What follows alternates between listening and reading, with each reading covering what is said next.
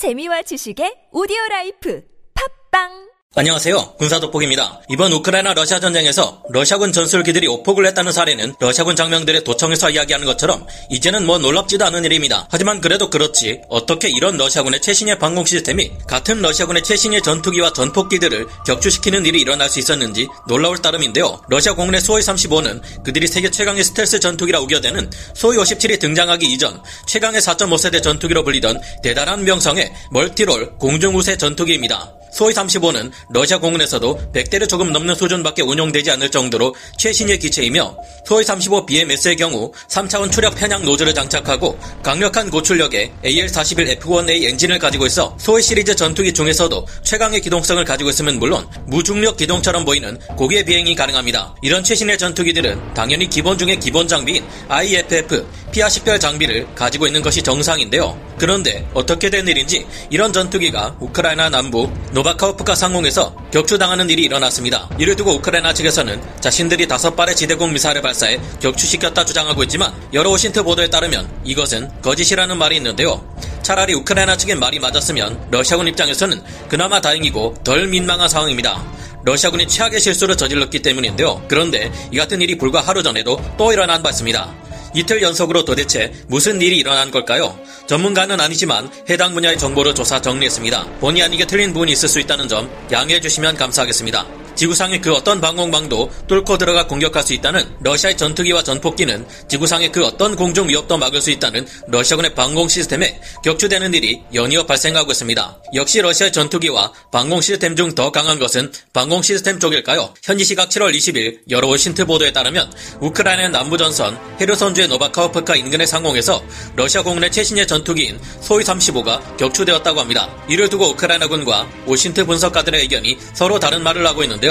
먼저 우크라이나 남부작전사령부에서는 우크라이나군의 방공 시스템이 다섯 발의 지대공 미사일을 발사해 러시아 공군의 수호이 35 전투기를 격추시켰다고 주장하고 있습니다. 하지만 OSINT 분석가들은 우크라이나군의 발표가 거짓이라 한결같이 말하고 있는데요. 이들은 수호이 35 전투기가 현지 시각 7월 19일 오후 7시에서 8시 사이에 남쪽인 크림반도 방면에서 북쪽으로 향하고 있었고 비교적 꽤나 높은 고도에서 날아왔다고 합니다. 그리고 이를 격추하기 위한 지대공 미사일은 우크라이나군이 배치되어 있는 북쪽이 아니라 러시아군이 점령하고 있는 남쪽에서 날아왔다고 하는데요.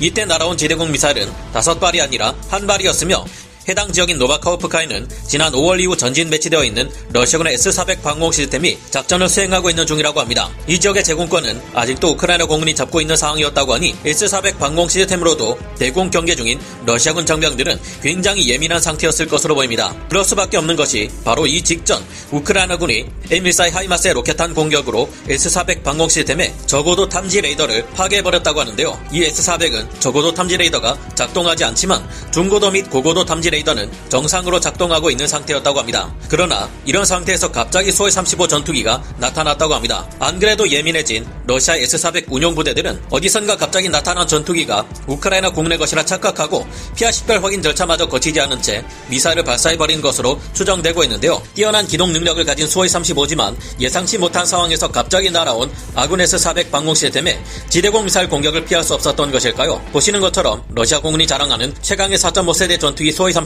는 미사일 공격에 피격되어 불에 타면서 속절없이 추락하고 말았습니다. 러시아 공군의 수호이 35 전투기는 최강의 L-175M, 키비니 M 전자전 시스템을 가지고 있다더니 이 전자전 시스템은 당시 작동이 되지 않았던 걸까요? 피아 식별 장치인 IFF는 아군을 실수로 공격하는 일이 없도록 하기 위해 전투기와 방공 시스템 모두가 갖춰야 할 기본 중의 기본 장비인데 혹시 이 장비마저 빼돌려버린 것은 아닐까요? 갑자기 공격받아 미처 대처하기 힘들었다고 해도 수호이 35의 레이더 경보 장치인 RWR은 무엇을 하고 있었을까요? 진실이 무엇인지는 알기 어렵지만 수호이 35에 대한 우리의 인식이 생각보다 과대평가되어 있었다는 것은 분명해 보입니다. 우크라이나 남부작전사령부와 OSINT 분석가들의 말 중 진실은 무엇일까요? 아무래도 이번에는 오신트 분석가들의 말이 더 정확하다는 쪽에 무게를 두고 싶은데요. 개전 초기부터 러시아 공군의 최신의 전투기 소위 35는 KH-31 대 레이더 미사일로 우크라이나군 방공 시스템에 레이더를 사냥하는 활동을 계속해왔습니다. 이 때문에 소위 35가 출격할 경우 단거리 지대공 미사일 위주로 갖춰진 방공 시스템을 가진 우크라이나군은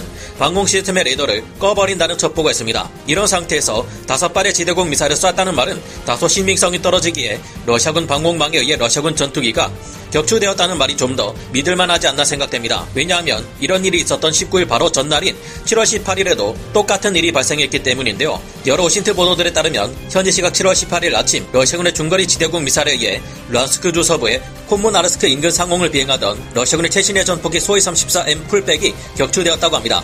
그것도 하필 이 소위 34M 풀백은 최신의 전폭기 중에서도 최신얘기에 해당하는 실전 배치된 지 고작 3주밖에 지나지 않은 기체였다고 하는데요. 해당 시각 러시아군 과 같은 편이라 할 수 있는 루한스크 인민공화국 제2군단 방공 여단은 대공 경계 임무를 맡고 있었습니다. 러시아군의 수호이 34M 전폭기는 우크라이나 남동부 로스토프스카야 주에서 출격해 포파스나야 전선의 바흐무트 방면에 있을 것으로 예상되는 우크라이나군의 하이마스 다연장 로켓 포대를 공습하기 위한 임무를 수행하기 위해 콤무나르스크 상공을 비행하고 있었는데요. 그런데 갑자기 같은 러시아군 진지에서 쏜 지대공 미사일이 날아오자 이에 대응하지 못하고 쉽게 추락해버렸다고 합니다. 러시아 공군의 최신예 기체 수호이 34M 전폭기를 격추시킨 것 또한 러시아 최신의 야전 방공 시스템 판칠-S1이었던 것으로 추정되는데요. 오신트 정보에 의하면 추락 지점의 파편에서 기체 번호 RF 95890을 통해 해당 기체가 이번 달 초에 막 실전 배치된 최신의 소위 34 풀백 전폭기라는 것을 알 수 있었다고 합니다. 이 소위 34M 나토 코드명 풀백은 러시아가 최강의 장거리 전폭기로 선연해낸 기체이며 미국으로 치자면 F-15E 스트라이크 이글에 해당하는 역할을 수행합니다. 8톤의 무장을 장착하는 것이 가능하고 4,000km에 달하는 항속거리를 가진 전폭기가 바로 이 소위 34 풀백인데요. 카탈로그 스펙상으로는 이 기체 역시 L-175V 키비니 전자전 시스템을 가지고 있는 것으로 알려져 있습니다. 그렇다면 이 기체 역시 전자전 교란을 통해 날아오는 지대공 미사일로부터 회피 기동을 할 수 있었을 텐데 역시나 알려진 스펙은 거짓이었던 걸까요? 아니면 이 장비에 문제가 있었던 걸까요? 물론 먼저 조준을 당하고 기습 공격을 받은 전폭기가 기대공 미사일과의 교전에서 이기는 것은 어려운 일이지만 소위 34M 전폭기의 전자전 장비가 온전했을지 의심이 드는 이유가 있습니다. 현지 시각으로 지난 5월 9일 벤 윌러스 영국 국방부 장관이 밝힌 바에 따르면 우크라이나에서 격추된 러시아군의 소위 34 전폭기들에서 테이프로 고정시켜 놓은 민수용 GPS 수신기들을 발견할 수 있었다는 언급이 있었기 때문인데요. 러시아의 소위 34 전폭기는 원래 글로나스 항법 체계를 사용하도록 되어 있지만 이를 제대로 사용할 수 없기 때문인지 아니면 누군가 이 장비를 빼돌렸기 때문인지는 알 수 없으나 미국 가르민사의 민수용 GPS를 대신 사용하고 있다는 것이 시리아에서 작전용이 소위 34 전폭기의 사진을 통해 공개된 적도 있습니다. 소위 34M 전폭기 또한 러시아 공군이 고작 134대만 보유하고 있는 귀한 몸인데 이런 군용기가 아군의 오발 사고로 희생되다니 러시아군으로서는 참 아까울 따름입니다. 이 같은 일을 고의로 버렸을 리는 없고 당연히 실수해야 한 것일 텐데요. 초반에 엉뚱한 목표를 타격하고 이후로도 대규모 공습 작전을 수행할 능력을 평소에 갖추지 못한 채 정밀 유도 무기를 아무렇게나 써버린 탓에 여전히 제공권을 잡지 못한 러시아군의 실책이 오늘날 이와 같은 사건 사고를 만들고 있는 듯합니다. 자칭 지상 최강의 전폭기와 지상 최강의 전투기라는 소위 34M과 소위 35도 지상 최강이라는 아군의 방공망에는 이길 수 없다는 코미디를 보며 역시 무엇이든 기본을 가장 중시해야겠다는 생각을 해봅니다. 오늘 군사 돋보기 여기서 마치고요. 다음 시간에 다시 돌아오겠습니다. 감사합니다. 영상을 재밌게 보셨다면 구독, 좋아요, 알림 설정 부탁드리겠습니다.